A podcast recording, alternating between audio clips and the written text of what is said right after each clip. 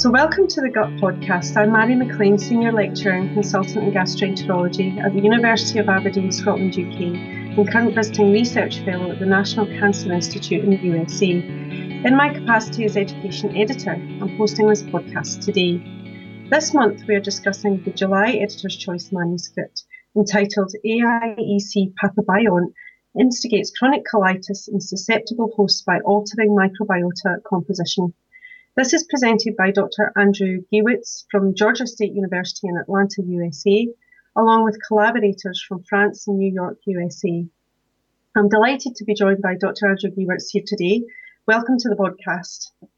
So, inflammatory bowel disease has a complex multifactorial pathogenesis, including genetic and environmental influences. Your paper explores the role of a select bacterial strain, namely pathogenic adherent invasive E. coli, or AIEC, in this process. Can you start by describing what's known of the role of the gut microbiota in IBD, and in particular colonization by E. coli in this context?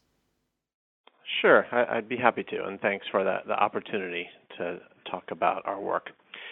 So, numerous studies have associated alterations in gut microbiota composition with, with inflammatory bowel disease.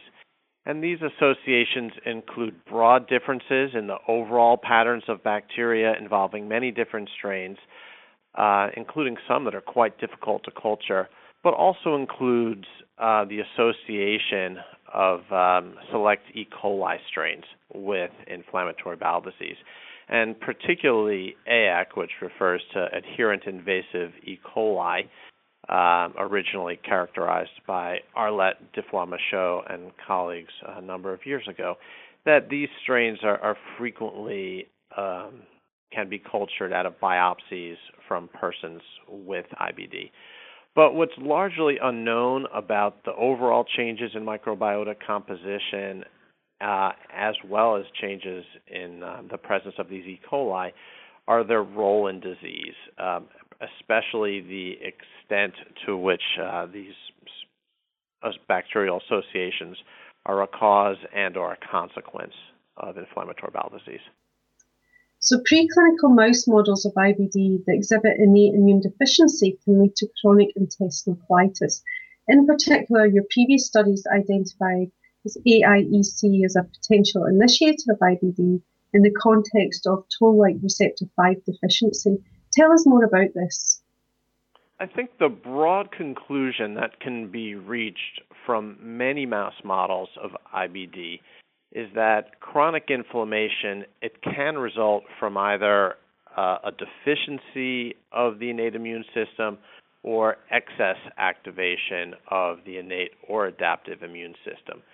So, in other words, if you perturb immunity with too much immunity or too little in a mouse model, you can end up with chronic colitis.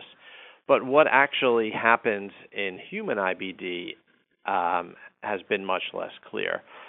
But the characterization of genetic susceptibility alleles argues that uh, an innate immune deficiency uh, is a, a relatively common cause of inflammatory bowel disease.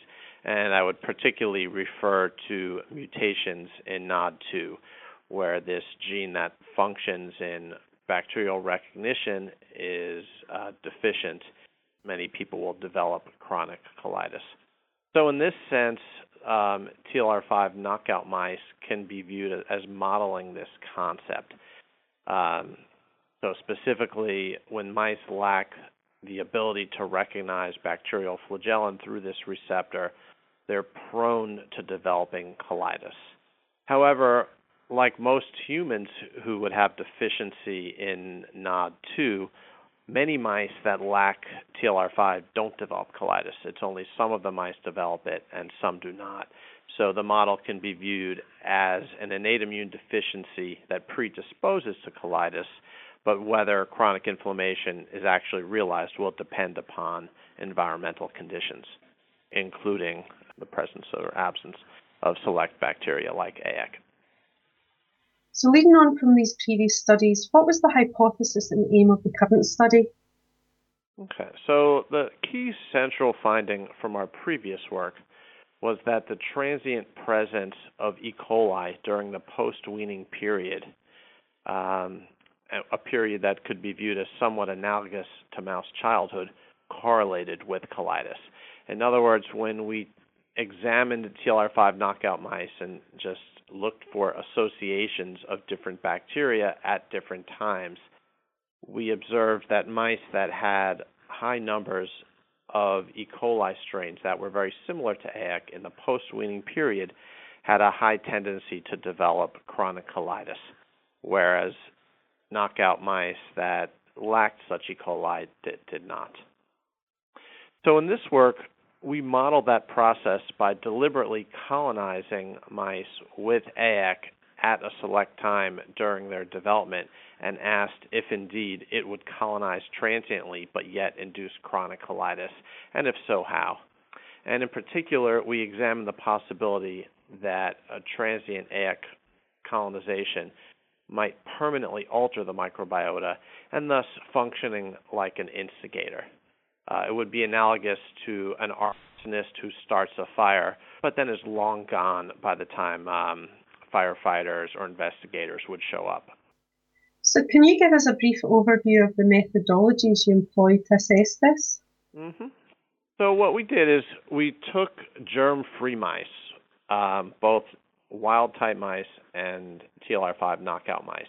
And we know that under germ free conditions, um, these mice would not develop colitis. The development of colitis in these mice is absolutely de- dependent upon the presence of a microbiota. And what we did is we conventionalized these mice, gave them a, a normal microbiota, so all the mice got the same microbiota, except some mice got AIC and some mice did not. And we gave the AIC um, shortly after weaning, uh, effectively to mimic the correlations that we had observed previous in these mice. And then we looked for clinical signs of colitis, uh, which was further assayed upon necropsy. The microbiota was assayed primarily by parallel sequencing, which gives a, a, broad look at microbiota composition. And lastly, we developed a novel assay to functionally measure the ability of microbiota samples to activate innate immunity, which we refer to as a microbiota's inherent pro inflammatory potential. So, moving on now to the results, let's take take each section in turn.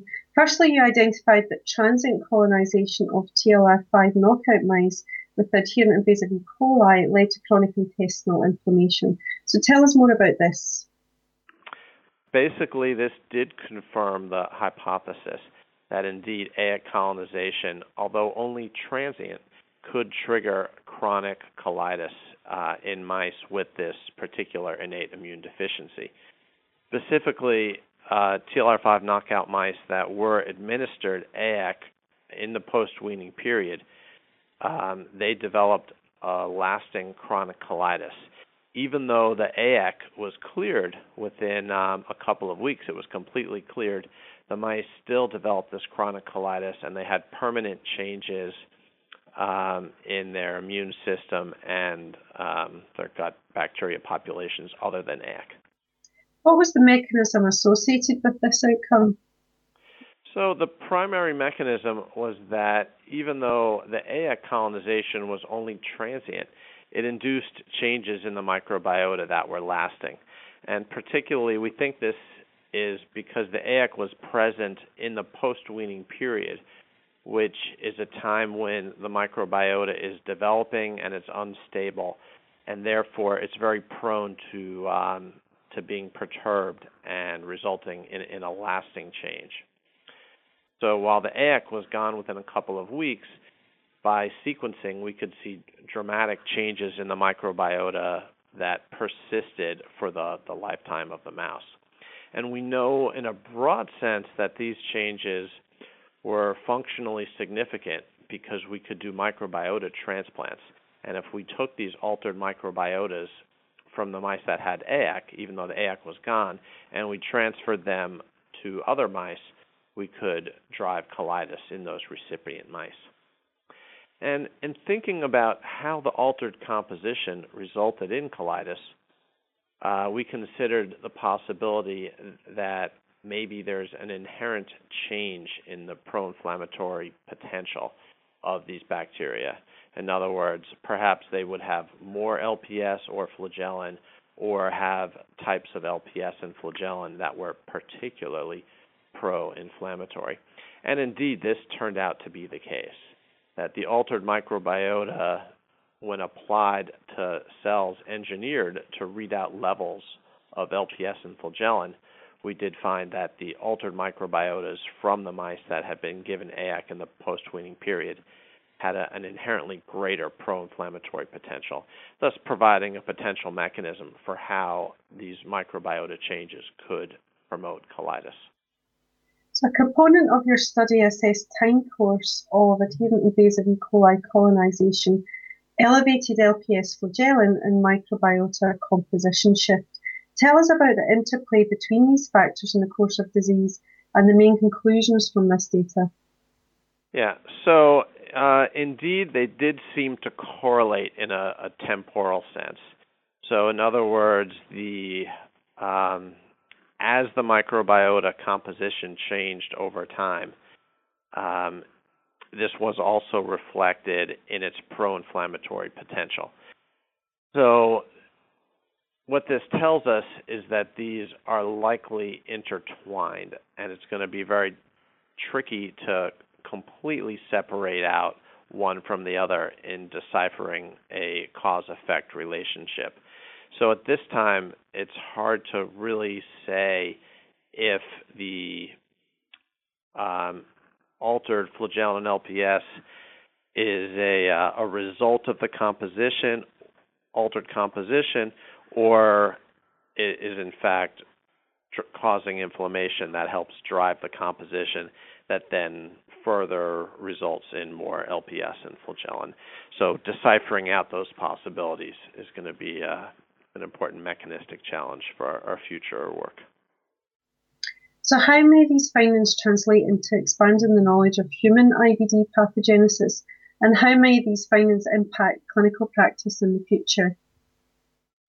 Okay, so it suggests the possibility that key changes in the microbiota that trigger or instigate colitis in susceptible hosts may have occurred long before clinical disease manifests. So, for example, if you were thinking about some of the twin studies where you might compare two people who are um, lacking a functional NOD2 gene and they could be identical twins, and one would develop inflammatory bowel disease and one would not. If you were to examine their microbiotas uh, at the time one developed disease and the other did not, that really may have missed the key instigating events. And it suggests that from future studies, we'll need to examine microbiota at very early times in life and examine it throughout life um, until disease does or does not manifest. Another uh, key conclusion from the study is that it provides a reason by which an altered microbiota might drive inflammation in active disease. And indeed, this reason is a relatively simple one.